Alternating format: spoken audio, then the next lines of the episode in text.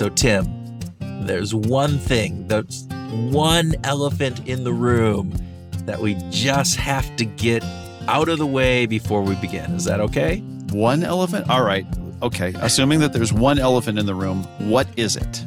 Let's address this term manifesto straight on and the idea that manifesto is not it's not a bad word. It sounds like you're trying to convince me because it kind of sounds, you know, it still has kind of a negative ring to me.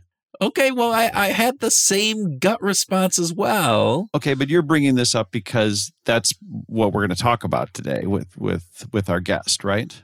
Yeah, yes, it is, and I want to let just let listeners know. Actually, most of the listeners in the U.S. who have the same bias that you and I do, that this word manifesto uh, something bad, that really manifesto is very simply and just this a public declaration of policy and aims. And it's not this crazy political communist rant, okay?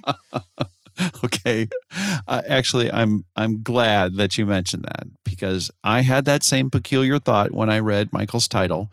This idea of the manifesto to me as an American was that like this paper would be some sort of communist rant. Okay, but it's not. it's just not because that's not what a manifesto is. So fortunately, only about 50% of our listeners are in the US and the rest are probably they probably have a great grounding in what a manifesto really is. So it probably doesn't even affect them. Yeah, they're probably going, "Why are you guys even yeah, talking about this? Exactly. What the why why are you bringing this up?" Well, it's because we're American and and us stupid Americans, you know, kind of do that. yeah. Um so but let's let's uh let's get going and let's let me say that our guest today is Michael Hallsworth. He is the managing director of the Behavioral Insights team for the Americas. We've been chatting with Michael since 2018 when we first asked him about his role in the development of such great models as MINDSPACE and East. Ooh, East. I'm so glad you mentioned that. One of my favorite models. Absolutely one of my favorites. Yeah. And by the way, East and MINDSPACE are not manifestos. okay. They're models. They they they and we use them as practitioners. Right. And speaking of putting into practice, Michael co-authored one of our favorite books on the application of behavioral science with Elspeth Kirkman, a book called Behavioral Insights, and we strongly strongly recommend uh, this book to listeners who are trying to build a behavioral science practice Anyway, Michael's always had great thoughts to share with us and with the world, and we appreciate that significantly. Oh, God, isn't that the truth? Um, Michael was one of our three special guests that we had at the 100th episode celebration in Philadelphia back in December 2019. God, can you imagine? Like just a few months before the world shut down with the pandemic, we were in Philadelphia celebrating our 100th episode. It's kind of amazing. Oh my gosh, getting to 100 episodes seems like such ancient history now. What are we at? 300 plus? Uh, we're closing How come on... we didn't celebrate 200 and 300 that same way that we celebrated 100? Can you say pandemic? oh, pandemic. There you go. I forgot. Okay, but more than just celebrating with behavioral grooves, Michael has been on the forefront of thought leadership and scholarship in behavioral science for many years. He earned his PhD from Imperial College in London in behavioral economics and has spent most of his career either working in public policy or on corporate applications with governments and organizations around the world. And back to this manifesto, Michael has recently published this paper called A Manifesto for Applying Behavioral Science, and it's about the future of the still emerging, but now kind of established field that we call behavioral science. And in it, he outlines 10 proposals to get researchers and practitioners talking about how we can keep the fantastic new field on the right path. And welcome to Behavioral Grooves. I'm Kurt Nelson. And I'm Tim Houlihan. And we hope that right now you sit back with a full glass of manifesto and enjoy our conversation with Michael Hallsworth.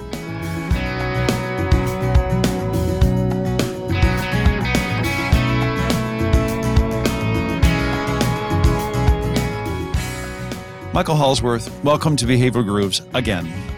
It's a pleasure to be back with you. Thanks. It's great. We are here with Michael Hallsworth, a, a, a friend and compatriot in the in Troubadour in the world of behavioral science, um, leading BIT, and we're here to discuss a paper that he's going to publish shortly, and it's called "A Manifesto for Applying Behavioral Science." So, how about if we just start with Michael? Why do we need a manifesto? Why, why is there a need for a manifesto at this point? Yeah, sure. And I realized that actually quite far down the road that the word manifesto in the US has slightly different connotations. Like in the UK, it's just a standard thing that sets out what you're what you're going to do and what you kind of believe in and your principles and, and so on. And I think in the US it has more connotations around like the Communist Manifesto, yeah. for example, which yes. um, which does that stuff, but it's not. It's more of a past kind of associated with a particular perspective. So to clear that up, this is meant to be a the, the idea is a set of principles, and it's a statement about what should be important uh, for the future of uh, applied behavioral science. That's what we're getting at with that term manifesto. And I think where we're coming from, where I'm coming from, is that applied behavioral science has been really successful over the last 15 years. There's been a massive growth in uh, the number of teams that apply it, the range of approaches, uh, and, and so on. And it's demonstrated to have results. But I think with anything that you do in practice, you have to reflect and say that, well, we've done hundreds of these projects now. What what are the themes that are coming out? What are we seeing here? And do we need to push ourselves um, to go further? Because it may be that there is greater opportunity and that we are not that we're not actually fulfilling in the way that things have turned out. So it's it's trying to be both kind of recognizing of success, but also say, you know, there are some challenges that have come up. People have made criticisms of the applied behavioral science approach, and rather than ignoring them, I think we need to look at those and say they may be fair and respond positively. And that's why we have 10 proposals in this manifesto about how we could respond positively and take those opportunities for the future. Yeah. And those 10 kind of principles that you talk about, I thought were really interesting, as you said, that reflection component that, you know, prior to getting on and recording, we were talking about this and we go, we, we get so caught up in doing the work that sometimes we don't take time to step back and take that kind of reflective look and kind of see where we want to go and where we have been. So, what did you find with those 10 different pieces? What are some of the major themes that are coming out from, from what you're looking at from that reflection? Yeah. Mm-hmm. I think it's interesting, first of all, that this is this isn't another framework, right? In terms of yeah. how to apply it. There have been several of those over, over the years. I think in a way, it's interesting that isn't a framework because it tries to say, how do we step back and say, rather than another framework of here's how to apply it, it tries to be a bit more reflective rather than saying we don't have all the answers, but here are some proposals that we can work on as a field. And that's really important because the overall theme is not here are the technical fixes. It's not like, oh, machine learning is the future of um, behavioral data science. That's the future. Just go and do it. Or it's not like, oh, we need to fix RCTs so they can deal better with changing variables. Let's go and fix it.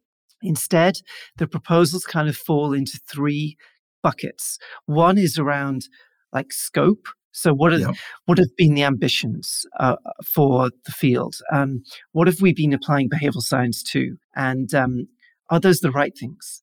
The second bucket is around methods. So, you know, the stuff I just said to you there, there are some things about how we apply behavioral science that we could improve. Some of those require us to think more about, say, the importance of adaptation to new contexts. Rather than saying that something works, uh, you know, I, I maybe have been guilty of this myself. We have at the Behavioral Insights team some frameworks that say, you know, people are influenced by what others do. And you put that statement out there, and that is maybe broadly true. And I think, you know, eight years ago when we published, say, the East framework, that was the main message we wanted to focus on. But we're not eight years ago.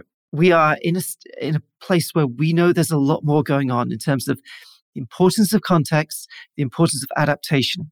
So really then, let's get serious about that. What is the what is the methodological improvement that we need to take that seriously? And so in that methods bucket, there are things like, you know, how we talk about replication, same results in different contexts, how we talk about, say, is just having lists of biases enough? Probably not. So what do you do then? And then finally, um, third bucket is around values. What are the kind of principles we bring to behavioral science? And that talks about trying to challenge overconfidence, trying to be humble, trying to really explore in depth where people are coming from, trying not to use irrationality as a concept so much, or indeed, I would say at all, because I think the, the downsides of it in a practical context outweigh the upsides.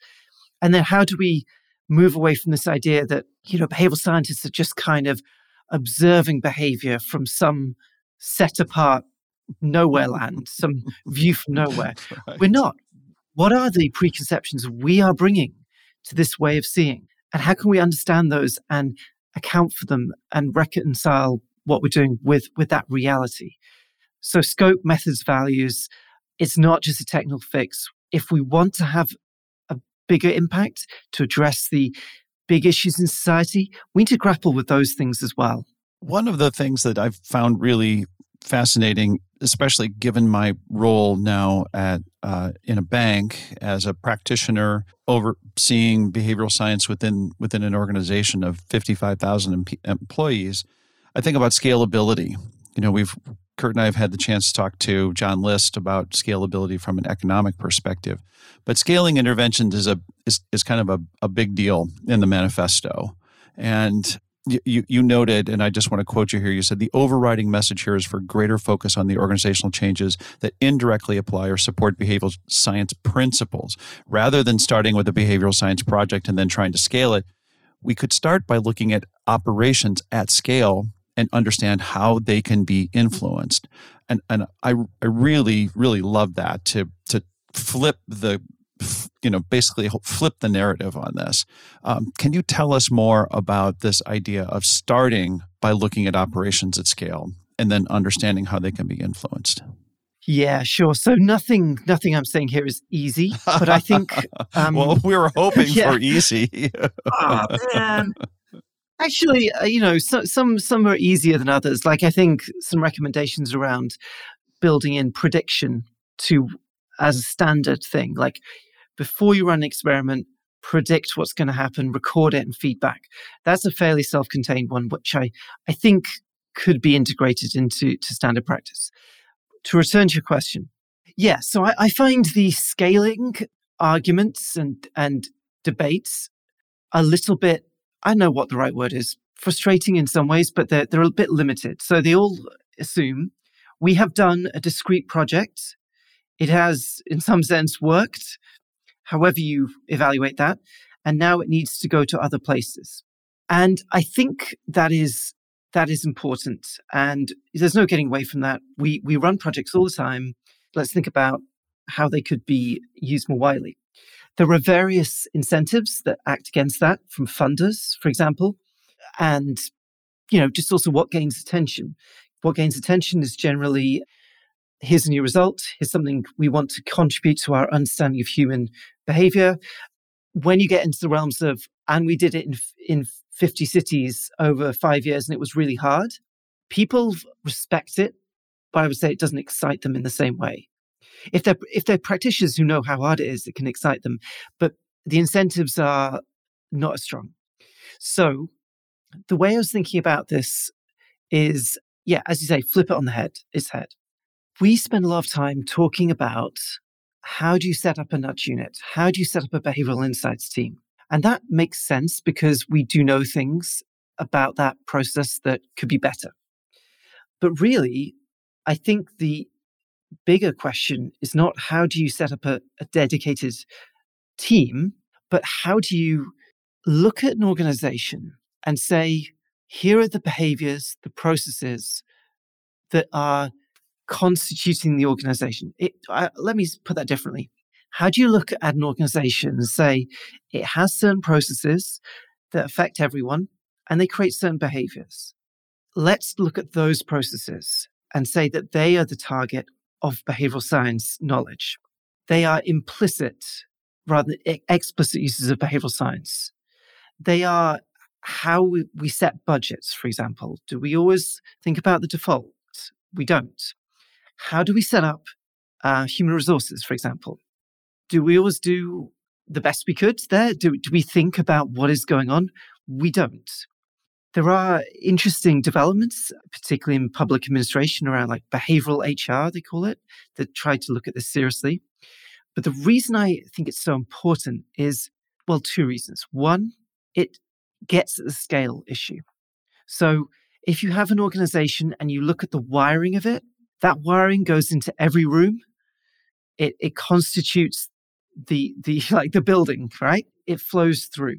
It's not like you start with one room and say, "Everyone, look at this room, and it sh- you should decorate it like like this." It, it kind of is integral to to the organization. And the other reason is because the truth is, people may not always ask for behavioral science. Organizational leaders may think, you know, we, we tried that, or I just don't buy it, or yeah, like it's something that was interesting four years ago. But those issues don't go away. And the power of behavioral science in the application doesn't go away just because you don't call it explicitly behavioral science. And so if you can build it into the wiring, then it will endure, even if, to use my very tortured metaphor, you re- redecorate the room. you know, mm-hmm. it'll still be yeah. there. But yeah. but oh, go, yeah, go ahead, Kurt. So I, I, with that, Michael, I think the really interesting piece is uh, underneath the scope part of this paper, you talk about using behavioral science as a lens, which I think you know marries with exactly what you're just saying. That it's not this set of tools; it's not a room; it's a lens to look at the organization. And the more that we can change that metaphor, that it's not a series of biases that we need to understand. It's not a series of nudges that we need to in, instill, but it is a lens of how to look at organizational behavior. As you said, I hadn't heard of, of behavioral HR. That to me sounds really fascinating because now I'm looking, I'm thinking about this as a lens to look at how everybody within the organization is working together. And again, to your scale point that you just were talking about from Tim's question, seems to lend itself into that as well. Would you agree? Is that am I am I way off base on my kind of interpretation here? No, you're not off base. I think what is interesting about behavioral science as a lens. Now, this is an idea that I and others have said for some time. It's not is of the whole manifesto the least new part in some ways. Yeah. Because we have we've recognized this as as an issue. And the reason it's been it, it's emerged as an issue is actually it's it's almost like come out of the things that made behavioral science strong. And I think this is a really interesting thing where the approaches that that that came about and which you see in various frameworks by us, by other organizations, generally involve looking, identifying a behavior, quite specific, you know, exploring the context, developing some kind of solution, drawing on behavioral science, testing it, and then scaling it. And there were very good reasons why that came about because at the start of this current phase of applied behavioral science, that I know, I know I was there. There was a lot of skepticism about will any of the stuff work in practice? Right. Right. And it was like, well, we're going to give you some organizational resources. We'll give you a bit of time, but we want to see the results. Yeah, and, and oftentimes that involved like a pilot or a small a small program, right? Not not again, it's it's redecorating the room, right? To some degree, it was how it kind of got started, right? Yeah, and so if you if you go in and say, well, there are two ways of thinking about this. You could go in and say, okay, here's a really big policy issue, and here's how you need to completely rethink that. And I'm not saying that hasn't happened. That happens more than people think partly because it's harder to talk about those examples. And I have a um, paper which came out recently, which people can read if they're interested, which is a response to this, um, this argument about the I frame and S frame, which uh, George Loewenstein, Nick Chater have written. I respect them enormously. I don't at all buy their argument about it, but I kind of said that behavioral science has done more to look at structural issues than people think. I gave some examples.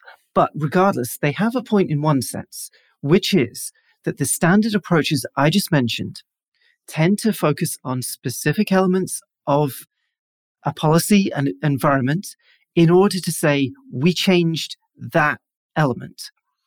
The trade off is we didn't change everything, but we changed that one thing and we can be sure we did it. Because when you're in a room of really skeptical policymakers, economists, the first thing they'll say is, How do you know that this made a mm-hmm. difference? Mm-hmm. Yeah. And if you say we ran a randomized control trial where we changed this element, that gives you some credibility. What it also does is over time, people see those presentations, they see the benefits in terms of you know that strength, and they say, okay, that's what behavioral scientists do. Yeah. They change one part of one thing when other things have been decided, generally downstream, generally keeping it nice and neat. And okay, well, you know, if we need that, we'll call on you. Or here's here's some things we're going to bring to you. Yeah. And so the other side of it, the broader potential, tends to be less prominent and demand is shaped around that very kind of narrow, precise, controlled approach. But that's not everything. And it's got us to this point, but I think there's a danger of diminishing returns in that space. So, can I tap into that? Because you talked about RCTs and using those and how they've been used effectively to demonstrate that, but you also talk in your methods um, section. And, uh, you know, as you're starting to go, we talked about scope, now getting into methods, and you say put RCTs in their place.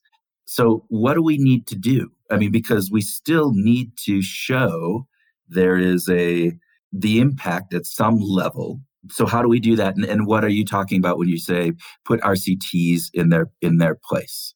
Yes, I'm trying to be a bit provocative in that phrasing, and that's maybe I, some of the. I love that myself, yes. but I have my own biases on this, so I'm I'm gonna I'll hold those off yeah. for our grooming session. So, so it's um yeah, that's where the, the manifesto element's coming through a bit in the, in the phrasing. Uh, so look, randomized control trials, we have have many many advantages and we have done a lot of them at BIT. As you know, it's been a core part of our approach with all the advantages I just said. But uh, we haven't really spoken about this yet. But one obvious aspect of the world is that um, we're dealing with complex environments. I won't go into it now, but there's a whole proposal around understanding how we're dealing with complex adaptive systems. That sounds like I'm just saying things are complicated, but it's not. It's a way of understanding the world that points you towards certain approaches, practical approaches, building in adaptation. And RCTs are part of that. Complex systems are a bit of a challenge to randomized control trials. They're not a fatal challenge, but you know, if, if in very basic terms, randomized control trials involve some form of group, a control group that is treated differently from other groups. But what if you're in a system where people are interacting all the time, like in a city or a, you know, in a market. What if those interactions have unexpected effects and can change the nature of the system itself? Well, then it can be harder to keep a control group separate.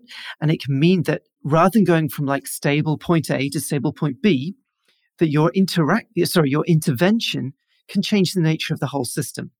And so, you know, pre-registration uh, is like good practice for uh, randomized control trials. We say, here's what we're going to do. But what if everything changes when you intervene in that system? These are some of the challenges I'm talking about. So I think firstly, what you can do is try to strengthen RCTs to deal better with that complexity, anticipating potential harms. There's this idea of dark logic exercises that try to really force you to look at what could be the harms of your approach, or what could go wrong, rather than a theory of change that's just like, here's what we expect. You know, and, and that involves you know, engaging people who implement and and participate in, in, in an intervention. You know, there are options where you can build in feedback and adaptation to the design of randomized trials. So when things change, they can adjust to changing conditions. I won't go into these options here right now, but there are things like evolutionary RCTs, um, smart trials. You can use machine learning to look at how people are responding and reallocate people to different arms. And also, I think really interesting thing is you can look at alternatives as well. So I think it's really interesting to show and, and apply behavioral science to agent based modeling, which is about how you try and simulate the way different actors in the system will interact, um, which is really important for a complex system. But a lot of those models that exist tend to insu- uh, tend to assume that the actors are operating on rational choice principles. We know that's probably not the case. So behavioral science can add something there so you get a kind of behaviorally informed agent based modeling. Lots of technical terms here, but that then is a real fusion between thinking about complex systems, thinking about evidence about behavior, and evaluating what is likely to happen in the real world rather than a kind of static world of a, a randomized trial protocol. Yeah. One of the things that you you talk about and, and by the way, I love this idea of I'm going back to like getting into the wiring, you know, the building itself, not just the the room. And I guess that's because kind of where I'm at work wise and career wise, I, I, I just really resonate with that idea. You talk about choice infrastructure. We're all pretty familiar with the idea of choice architecture, uh, but you talk about choice infrastructure. And I was wondering if you could, uh, in the manifesto, I was wondering if you could spend just a minute sort of explaining that because I think that that's a really it's a cool concept uh, to to start to get out there. Absolutely. So the first thing is it's not my concept. Uh, it's not it's not my it's not my terminology. It was created. Um, well, the, the, the framing of it is from Ruth, Ruth Schmidt and Katelyn Stenger, who have. I'm a big fan of their work, and they have some really great papers, um, which I encourage people to look at. I think they're very thoughtful in terms of thinking about ideas like choice infrastructure, behavioral brittleness. They, they have these really kind of interesting ideas. But basically, what they say with choice infrastructure is kind of what we were talking about. So there has been a lot of focus on choice architecture, um, but I think choice architecture points you towards, if you like, discrete, like in this metaphor, buildings or you know things that are almost standalone. But obviously, there are connections between those buildings. There's the the plumbing, the the uh, the sewers that go between buildings. And so those connections and that infrastructure really affects the discrete units in ways that maybe choice architecture doesn't think enough about. If you just take a like a, a, a set of choices, you're cutting a lot out. So when, when they talk about choice infrastructure, they mean like the wiring, the conditions in an organization that or, or a, a wider system that that allow that, that shape what kind of architecture you can even have, for example. Whereas if you just walk up to the building, you may think, well, it had to be this way in some ways. You don't think about that stuff.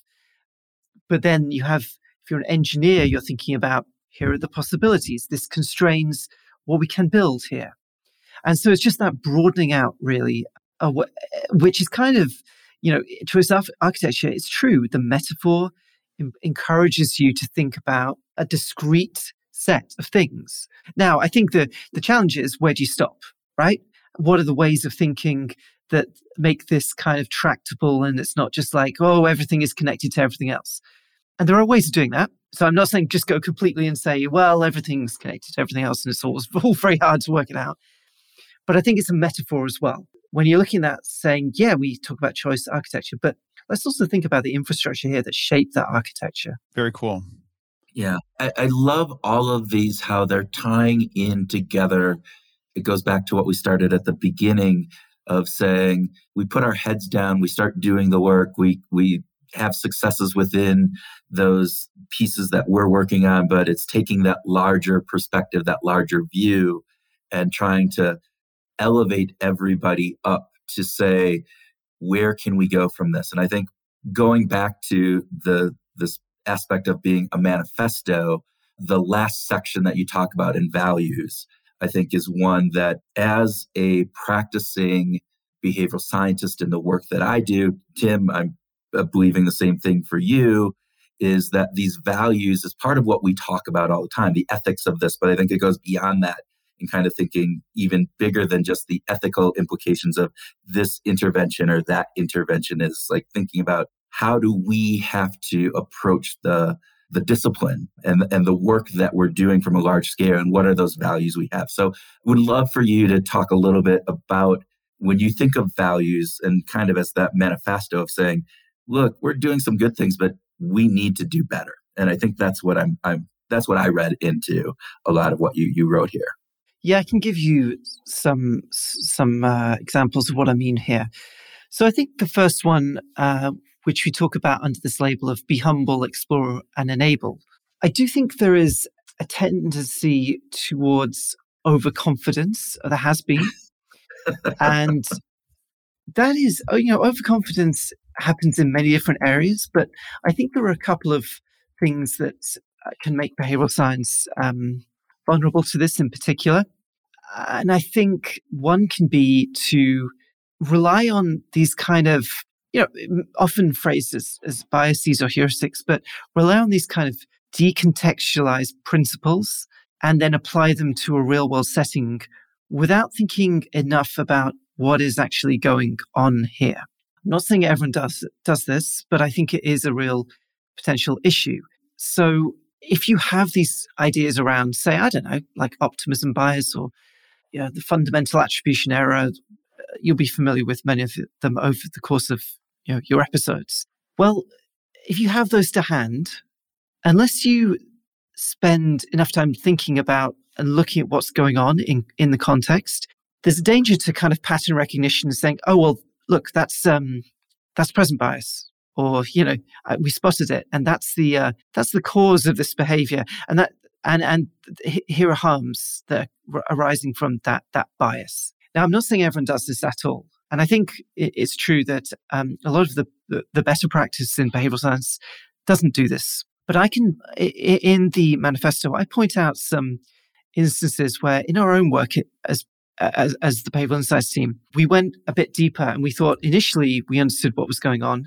And then later we found out that actually there are really good, there, there are good reasons why people are behaving in a particular way. It's not a bias there's an aspect of the wider context that is explaining what's going on here. And I think this is a critique that's come around, uh, that's been around for a while of behavioral science. So it's not new, but I think it's worth, you know, taking it seriously. So, and looking at that, yeah, worth taking it seriously and, and worth thinking, what do we do? So I think this is where I think the word irrationality is, is actually not helping us.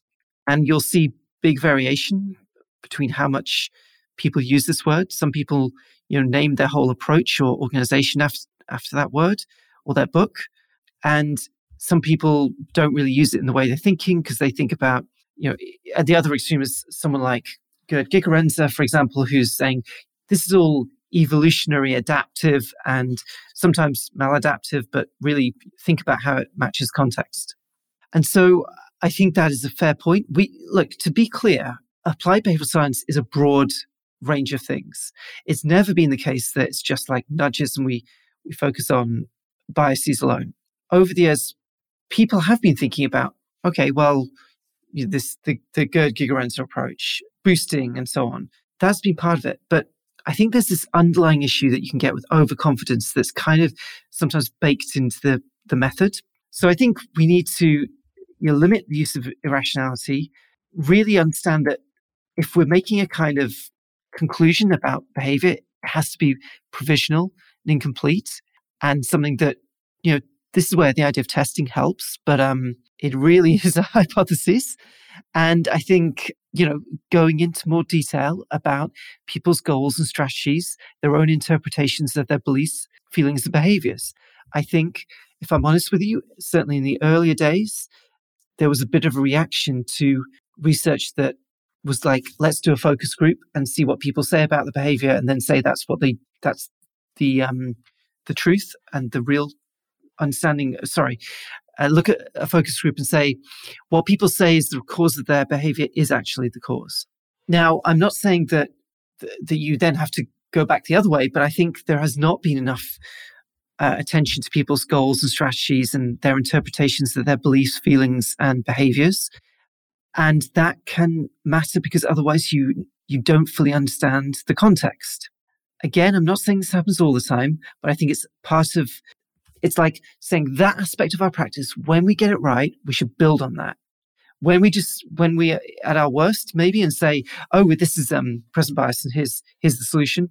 Let's do less of that. When when you talk about irrationality, and you've been on, you've been campaigning sort of against emphasizing the word irrationality for for some time, and what what would be a better way to frame it? Because i think that it probably comes from the roots of behavioral sciences sort of going back to behavioral economics and the economic model of being rational versus not rational you know so so there's sort of a, a roots problem there. But what would you replace it with? Or how how might we change our framing or thinking about that that model michael Yes. So I want to be clear that I'm not saying that there is no such thing as okay. rationality that you couldn't def- you couldn't define it. Um, and I think you're right. It's partly because of the the roots in, in behavioral in, in economics, yeah. right? I think it's more like a practical thing that the the use of it in practice is often unhelpful. I think because it encourages that kind of overconfident mm. approach that that I just um, that I just mentioned, and I think it almost stops you thinking about a broader future where the use of behavioral science is decentered. Uh, people are using it to achieve their own goals. And I don't mean in just in like, I, am aware of the boosts and the approach around boosting, self nudging, and so on. I say elsewhere in the manifesto that actually we're thinking about all these things in the wrong way, and we should be thinking about how much people are involved in shaping their intervention, even if it doesn't boost their capability. So it's like there is a very simplistic argument is put out there that nudges are disempowering and paternalistic and uh, boosts and um, the various different things like nudge plus are empowering and they're, they're much much better and actually you can be i think you can be paternalistic if you go and say what you really need to do is uh, improve your um, your capabilities and learn this new approach i think that can be paternalistic and okay Whereas and, if and, and, and okay, right, yeah, it's a good thing. Well, I mean, what I'm saying is more complicated than just saying, "Oh, we should move away from this." Like the the nudges are bad and boosts mm. are good. Like, what do people want here? How much inv- have they been involved in making that choice? Whether they want a nudge or a boost? There are learning costs involved for like a boost, right? Like people have to say that they may not have those capabilities right now, may not want to learn right now all I'm saying is more complicated, but I think there is a broader future for behavioral science, which is more decentered, away from a model of there is a choice architect who identifies, you know, biases or whatever, and changes things that leads to a certain outcome. And I think there are many different ways that can go. They link back to the idea of complex systems as well, and the way change can emerge. They go beyond the idea of boosts, which are kind of very individually focused and so on there's a future there. But I think irrationality can be, can bake in an, a more disempowering idea of behavioral science. I think I agree with that critique, critique over time. People have made it before. I think it's got it's got legs. So, uh, the, but the response is not like, oh, let's let's not do any behavioral science, which, like, sometimes the idea of it, like, you were too quick to say someone's being irrational, therefore you should just walk away and do nothing. No, there's a positive thing here as well about understanding behavior and context, thinking about the way people use information. And there are many ways you can think about this in terms of like, I, I won't go into too much detail, but there are approaches like resource rationality, which is like people are making the best use of their available resources in making decisions. So if people are coming up with a, an answer that is wrong in some ways, maybe they decided it's not worth getting that answer right. And they've had a broader look at, at how they want to do things in their life. So it's not just like a, an unstructured way of saying, oh, just walk away. You can, you can, you can take a new approach as well. There's a positive agenda here. Yeah, I think there's an interesting aspect of, as you talked about this, this is a complex component and there's a variety of different pieces, but it's not a throw everything out because this isn't the, you know, there have these negative elements to it. It's like, no, we have to look at this from a different perspective and try to understand where can we and how can we best apply some of these things so that it improves everybody's performance, life, elements, as opposed to being that top down this is the way that we're going to do it uh, element as we're, we're thinking about this. The, the, this values section was the part for me that i thought was really interesting and I, and I don't think we have enough time to really get into it but i um, you know there's this element about data and, and equity that i think given the power of machine learning and ai as it's coming on and all of the factors of the technology that is coming into play what is our role as behavioral scientists to make sure that when we are applying this and i loved you talked about personalization of services and how there's an element of people that you know that's very scary. And i can tell you that is one of the things that's been tim and i have talked about this that scares me. Uh, but i think you laid out some nice pieces of that. And i know we have a, just a couple minutes left but could you kind of talk about that a little bit? Because i think that that was something that struck home with me yeah, sure. So, where I was coming from here is you see a lot of um, discussion around the power of machine learning and personalization, uh, you know, data science more generally. And unfortunately, it's it's presented almost like, well, of course, we can just do this, and yeah, yeah this is the obvious future. So it's like technically, um, one criticism of um, behavioral science has been it's like imprecise. Um, if you take the nudge paradigm, and I should say that nudges can do so much stuff, and sometimes when you're dealing with policy at, at a high level with when, with not very good data, then shifting the whole a whole population's behavior maybe that's the wrong term enabling a change in in behavior at, at scale at margins is the best thing you can do but one of the criticisms has been that it's very broad brush. It's it's quite crude. You know, uh, you, you're not really being very precise. You could do more. I think that is right, but again, we we tend to have these discussions in quite technical way, without thinking about these really big looming ethical debates. And so, I just wanted to say that you know, let's think about this. So, will people know what data has been used to target them and how? If you have very specific data about people, could that be used to exploit, you know, vulnerabilities? Do people, particularly in the public sector, expect some form of universality, some form of non discrimination, if you like? What kind of characteristics is it okay to target on? You know, I think this is very difficult territory. I, I think, you know, there is the danger as well of uh, algorithmic bias people have talked yeah. about that you you could use some of these approaches which i think could be really powerful to exploit rather than help people particularly vulnerable people. And it may be that disadvantaged groups are more likely to be subject to the decisions of algorithms and therefore inequality is being perpetuated. And then also finally you look at some of the data what do people want? Like if you ask them sometimes they say um, they want some personalized services um, they don't like customized advertising, particularly based on sensitive information. And they don't like that information being collected. I know there's something of a paradox here. Sometimes people want the some of the outcomes, but not some of the collection of the data. But we're really in the foothills of of asking people what they want. Like there, I was looking, there really isn't that much data. Yet on the other side of it, there's lots and lots of attention on how would you do it? Yeah, technically, right. like yeah.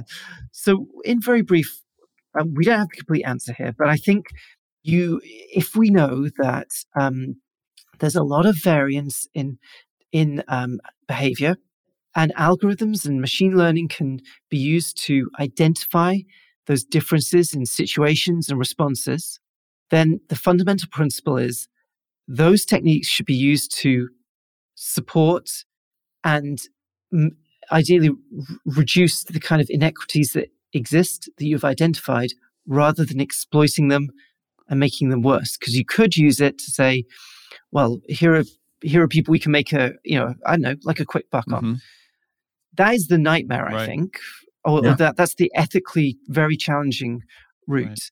that i i would say we shouldn't go down we shouldn't go down as a field right but unless you recognize that danger then you won't know uh, the warning signs until you, you zoom past them.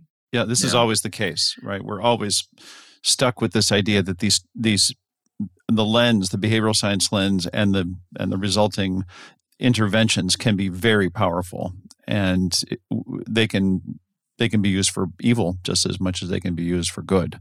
So, uh, that, I mean, that's that's an ongoing problem. Yeah, Michael. As always, this has been fantastic conversation. We could go on and on and talk about. We could go on. Uh, I mean, we've yeah, all of these pieces, right? But I, mean, I but yeah. but we will encourage our listeners go out read read this article, and um, we'll have links to it uh, in in obviously the show notes and various different pieces of it. But as always, thank you. So appreciative of not just the the conversation here, but just your thinking in this field. I mean the the way that that pushes the envelope, I think, is really positive. It is that we need to stay, take a step back. We we we just can't put our heads down and just keep moving forward. We need to stop, pause, and reflect. And now, from that reflection, we can make a better decision on how we need to move forward as a field, as a discipline, and as as just practitioners ourselves. So, thank you for that. Well, thanks so much. I mean, the article should be out in Nature Human Behavior when people are listening to this. Um, there is a longer version which will be available from bi.team, the Behavioral Insights website. Encourage people to dive in. You know, I could have written 50 blogs, but instead we put it all together to try and make one cohesive uh, thing. So I, I really would urge people to get into some depth here because we tried to make some practical recommendations as well. We've barely scratched the surface today, yeah. but it's been, as always, fantastic talking to you both. Well, to, to that point, I, I would encourage people that this is a discussion that we all need to have. Yeah. And so, uh, you know, as, as much as we can in the, the different avenues that we have here, these are discussions that we should all be having with each other to to figure out the the impact the uh, what is that what does this imply for how i show up every single day? Those are going to be important conversations to have. So um, yeah we need to go out read this let's start conversations and let's make let's make our our world a better place um, using behavioral science in a right ethical you know manifesto way. There you go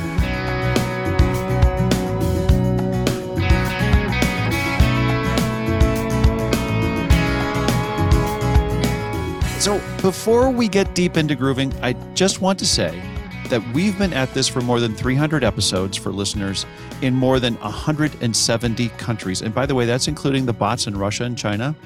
Just, yep. Uh, and we do it for the love of the discipline. Yeah, so that means we're going for fame and not fortune, right, Tim? well, basically, yes. We really appreciate you sharing this episode with a friend. Uh, leave us a rating on your podcast listening app, or if you're super adventurous, a quick review that shares a couple of your thoughts that you have about behavioral grooves. It just sharing that with the world would be so appreciated. We would yeah, be, be we, we would, and again, we would be very appreciative of your support as we close in on 350 episodes, Mr. Houlihan. 350 episodes. Do you believe that? That is crazy. It, it kind of blows my mind. And um, it's really it's really an amazing number to come up on to, to think that we've been doing this you know f- uh, for almost six years and um, we just want to thank you uh, and we want to thank, we want to thank everybody. And y- yes, we are in it for the fame and not the fortune. But if you want to help with the just supporting this so that it doesn't make us poorer, you can go out to our Patreon site and help us there. Yeah. Um, or uh, you know, you can you can uh, hire Tim and myself to come and bring some behavioral science insights into your world, your organization. Um, we are cheap. Uh, you know, we, will do it. We'll do it cheap. We're, we're cheap dates. We're not inexpensive, but we're we're but we can be cheap. oh no, no, it's the. I think it's supposed to be the other way around. We're not. I think it's the other way around. Yeah, yeah, I think yeah, we're inex- we, we can be inexpensive, but we're not cheap. Yeah, there you go. Shoot, so mess that one up. Yeah, yeah. Okay, but but whatever we are, we are grateful, and anything that you would like to do to to uh, contribute emotionally, morally, uh, financially, whatever it is, uh, we would appreciate it. So back back to you, Kurt. All right. So Welcome to our grooving session where Tim and I share ideas on what we learned from our discussion with Michael, have a free flowing conversation, and talk about whatever else comes into our future changing brains. You thought I was going to say manifesto. I did. I did. I was. I would have bet money on manifesto brains. I knew that. I should have bet because I could have yes. won some money. You there you well, go. But no, I was just thinking. Uh, I mean, really, the manifesto that that Michael's talking about is really just a. It's kind of a proposal for moving into the future. So our brains yeah. are thinking about what the future entails and holds for this field that we so love and hold dear to us. And I, I don't know. That's that's where I was going with it. So, and I think that that's a great thing to be focused on. And I'm really grateful that Michael, as kind of a big thinker guy, is oh thinking oh about the future of behavioral science, right? Uh, we, yeah. We, we need that, right? We need someone to, uh, uh, so I'm just grateful for his role in doing this and saying, I'm holding up the, the, the stop card and saying, let's just take a pause and make sure that the future of behavioral science is on track. I, I love that you bring up this idea about Michael being a deep thinker because the, his thought processes around this and other things that we've had conversations with him with or things that he's written. I mean, the whole response to the nudge kind of detail that he oh, wrote yeah. out, it's just that he, he thinks about things from a different perspective. And I think it's really beneficial for everybody who is interested in this field because it just drives our thinking in new ways, yeah. down new paths. It takes us down rabbit holes that we might not be even seeing. And so by doing that, I think it just adds to the the power that we bring, yeah. the the likelihood that this uh you know field is going to be elevated and not sink. So, yeah. And when you say uh, different thinking, you're talking about different thinking than the rest of us mere mortals in, in the world, because because he really does have uh, a very elevated thought process. Um, but let let's talk about uh, what the first thing that I wanted to to bring up was this idea that why he wrote the manifesto, why he mm. put this together, and I thought that this was really important that he wanted to document, right? He wanted to uh, uh, the future of behavioral science in a way that ref- that impact was impacted by his reflections, right? He started with this idea of he he felt a need to reflect on where we've been, like take an accounting, and I think that that's a really important thing. Like before, like at the end of every year, what do we do? We reflect on where we'd been before we develop our strategies for the next year and I felt like that was really good. And the second thing that I thought was really cool is that he felt a need to push ourselves in the discipline so that we don't get lulled into thinking that our current approaches are always best. That I feel like if status quo bias is going to impact us, let's do what we can now. Let's do a pre-mortem and get ahead of it and say, let's not go there. Let's avoid status quo bias. Let's avoid the defaults of this is where we've been. Those were those were a couple things that I, I just thought that were really Im- important in the mm-hmm. in the way that you I, set I think it up. That, yeah, I think they are important. What was interesting to me is you know when he reached out and we were talking with him and he sent us this manifesto before I started reading it my big question is, and uh, kind of almost, I don't know if it still is or not, but is there a need for a manifesto? Are this, are we at a inflection point in the field where we need to address this? And I, I think that's a question that I would love to get our listeners. Anybody who's still listening to this obviously is interested in um, the field of either applied or research around behavioral science and would love their thoughts on this and and part of this i think comes down to again probably as we talked about at the beginning the bias that i have about the word manifesto mm-hmm. and the prescriptive nature of this. A, are these the 10 key pieces that are going to drive the field forward? Um, are they the right responses in there? And I think it's a really fascinating. I think Michael brings up some really good points, and I think there is some really deep thought into this as we talked about. But I'm still just a you know I'm I'm I'm I'm wavering um, and I think Michael has convinced me more towards the need that it is there than against it. Yeah. I would also say that when I go through the themes in, in the manifesto, uh, and you know there are ten themes that break, broken down under scope, methods, and values, and we talked a, a little bit about these in the podcast. But but the way Michael breaks them down never felt rigid or prescriptive to me. Yeah. And I really appreciated that. And there were, t- however, there were times when I was looking for a little more North Star in it in it there were there were times when i was hoping for something that was a little bit more aspirational out there to say we could navigate the success of the f- development of the field of behavioral science if we if we use this north star to, to navigate by if if we we had this out there yeah, and I think that's hard though, and and and what I appreciate yeah, about damn hard. you know, I mean, no, serious, and I'm you know, we we've we've talked about this, right? But again, one of the themes that comes up throughout this entire interview that we had with Michael, as well as the paper, and I, and I implore everybody out there, if you have not read the paper, go out read the paper. If you're yes. in the field, yes. if you are uh, uh, applying behavioral science in any form or manner, researching it, go out and read it because it, it raises some really good questions and provides some pretty good insights into you know some solutions to what some of these kind of issues and, and that we are read. running into. Yeah, it's a quick it is read. a quick read. Yeah, uh, but but I think there is this this aspect that as much as I would like a North Star, that's hard because context matters and all these other things. And so it's kind of hard to do.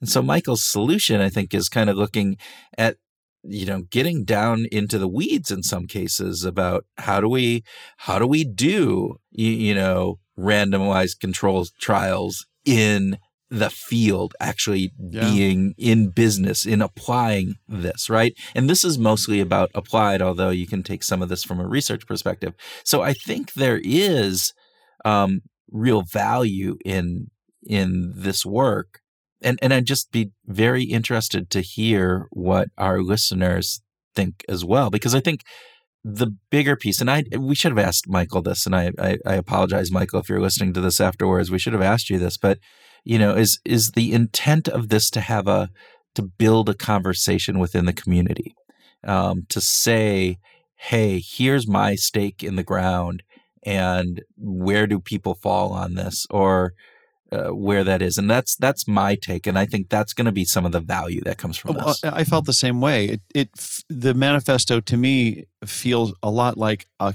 conversation starter. It's not the end of the conversation; it's the beginning of the conversation. It's it's to kind of nudge us, and I, I'm not using nudge in a classical behavioral science way. I'm using it like gently. you're actually pushing just us, yeah huh? yeah just actually gently pushing us forward to say let's make sure that we cover these 10 themes as we're uh, continuing to build out the field and and Yeah. that's uh, that felt really good that he's at no point in time to say this is the solution again this no, it's, it's uh, not that's very true it's not Yeah. prescriptive, um, but it's really good for for thinking about this as a discussion guide. And as we start to talk about these things, and this is this is kind of central to what science is, right? We have discussions about things, we talk about them, and and the good ideas hopefully will prevail. You know, uh, Yeah. at and in the you know late 18th century, Newtonian physics was the best thing going and it was it had you know revolutionized the way we think about about the world but that's And- and- that's changed but, it's still yeah but it's changed but it's still useful yeah that's, the true. Interesting yeah, piece right? i mean if you yeah. want to plot you know um, the direction of a of a missile right you're not using einstein's you know theorem you're using newtonian physics to Yeah, do that yeah. right within the the area and i well think that well is you would I, I you know i might do something different but oh my god I, yeah okay so but but within there and so here, here I wanted to touch a little bit because you did you, you you brought this up this idea of scope, methods, values, right? And and under scope, one of the things that I think is really interesting, and we've had this conversation prior, is this idea of behavioral science as a lens, not just a tool bag of mm, biases, yep, right? Yep. And that to me resonates. That is a big piece of what I think we need to get. We need to get away from this idea that uh, it's this list of 322 biases, you know, oh, and, yeah. and heuristics. And it's a lens of looking, particularly as we think about business. And I just had a conversation with um, our old friend Charlotte Blank, who used to be CBO at Maritz. And, um, you know, it was one of the things that we talked about because she moved into a different role um, where she isn't, she's no longer, you know, kind of a CBO. She's chief marketing officer now. And so within that role, I was asking her, are you using behavioral science? And she said to a certain degree, but not as much as I would like. And again, it's that lens. And so, um, how do we integrate that lens into organizations at a deeper level um, in a more yeah broad level across the organization and not just with people like you um, who are you know leading that role within a company. Which which gets me to one of the things that i liked in methods and that was about rcts within organizations. Like like bring the uh, random control trials into the field into organizations. Let's you know do do them properly right? Let's do them right um, well, but th- this is where I, I, okay, so maybe I had a different interpretation of this because what I read about this is put RCTs in their place. This idea that sometimes in organization you can't do an RCT, right. nor will the organization let you. Yep. And that's okay. Yes. We don't need to get it, particularly at an organizational level. I don't need to necessarily understand the mechanism of action that is actually driving the change. I just want to see that the change itself is happening. And so, and, yep. and maybe I just totally misunderstood that, which probably is no, true. No, no, that's what that, I what I'm doing. But that's the piece where I was I was excited because I'm going. Too many times, I think we get stuck in this uh, research mode as opposed to an application mode. And the research mode is I have to very clearly define all of these and make sure that I have the right R values and that the significance is there and all of these, you know, make sure there's no confounding factors. And in business, where, and we've had these conversations in the past, it isn't always that. It is about right. are we getting the results that we need? And yes, I I, I want to understand why, but that isn't the be uh, the the the the end is about the results. It's not about the methods or the means to get there. Uh, uh, agreed, 100%. And there will be times when we do want to understand yes why. Yes, I'm not uh, yeah. good point. And and and in those situations I felt like Michael was saying let's do it and let's do it right. Let's let's not sort of hold back when we need to do an RCT in the field, let's do it and do it properly. Let's, you know. Well, and, and looking at different ways of getting the same type of information, the different type of statistical processing, the different testing methods um, to do that. And he brought up stuff that is well beyond my mere mortal um, brain and thinking about how those are. And, he, and, and in the paper, um, he writes about those as well. So, what about values, Tim? What, what, what, what did you well, I love that he starts he he starts that whole discussion about values with humility, and I love that uh, because I think that that's really because you need that in your life. because you're just not humble enough. Oh I need it. I need to be reminded constantly about how if I weren't so great, what what else would I be doing? You know. God, as if. Um, no, the, the, the this humility uh, again, wherever the field is being practiced, it's too easy. And he just put his finger right on it for us to go, oh, that's confirmation bias. Oh, that's you know, uh, uh, you know, it's it's like whack a mole. You know, oh, I can get that one. I can I can name that bias in two words. Like, you know, let's stop that. Let's actually think about what are the problems that we're trying to solve, and what is it that we need to do to solve them and not just be so happy that we named it the right way uh, so I, I, I like that and I, I was particularly fond of that part of the discussion how about how about you kurt what about values structure well I, I think that I, I want to just double down on what you just said there so i went to um, the Minnesota History Museum last night, and they have a Sherlock Holmes exhibit there. Oh, and because Sherlock Holmes the, was from Minnesota, wasn't he? Was is that is that the connection? Sherlock Holmes? Are you talking the same? Or you know Arthur Conan? No, that was that must have been yeah. his cousin Bob. Bob Holmes. Bob Holmes. no, but he he totally sorry. just disrupted my train of I'm thought, sorry. man. I can't concentrate now. But anyway, no, in in part of that, it was really interesting because they have you run through a crime scene and you have to do this. And one of the things that they said at the very beginning is look at the evidence and not assumptions. You will be you will be um, inclined to make assumptions about what happened, right. but what a good detective does is looks at the evidence and lets the evidence tell them what happened as opposed to making an assumption about what happened and then trying to fill in with the evidence. And I think this is the part about the humble that I take from Michael is that too often we come in because we have a grounding of of knowledge and we go oh that must be as you said confirmation bias. Therefore this is it. And we don't we we no longer take that time to maybe pause and to look at what the evidence is pointing to and say oh maybe confirmation bias is part of this but what else is going on here? And what are the other factors and to have that? So yeah. i think that is a big piece of this. And then lastly just and we've had this conversation too uh, let's just bury the word irrational and let's just get that I mean, it's it, we can use it in appropriate times, but everything that doesn't fall within a classical economist, um, you know, normalized perspective of the world doesn't mean that it's irrational. That there is a probably an actual good reason for it, and we under, need to understand that. And I think it just doesn't drive well and doesn't suit the modern world. I couldn't agree more. That that sounds right. that sounds great to me.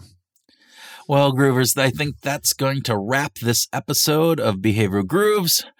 We hope that you've enjoyed our conversation rant, whatever you want to call it, our manifesto of ourselves, and uh, the grooving session that we had on Michael Hallsworth's manifesto, and that you've taken an, an idea or two, and hopefully you can apply it in the work that you do or into your own life. Yeah. And if you enjoyed the conversation, drop us a line leave us a review, give us a quick rating.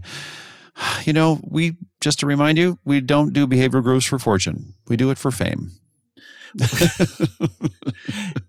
and and we do really we do want to start a conversation about this right because i think that is the big piece um, that i would like to see as a takeaway from this is to get people to think about this because that's the one piece that i think michael probably doesn't even realize himself is that the the power that he has of bringing these thoughts, these ideas, these questions forward yeah. um, can really make a difference across many, many organizations. So, um, yeah, maybe we should revisit our our, our goals around, um, uh, you know, what we do with this show if it's only just for the fame and not oh. for the fortune.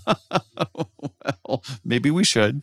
Uh, but for the time being, uh, folks, we hope that you just take a little bit of behavioral insight, ask yourself the questions, talk about this with your friends, family, loved ones, coworkers, strangers. Um, strangers. Talk about it. On the bus, on the train, on do the it. plane. Do it. Do it. And that maybe you could use this to help you go out this week and find your groove.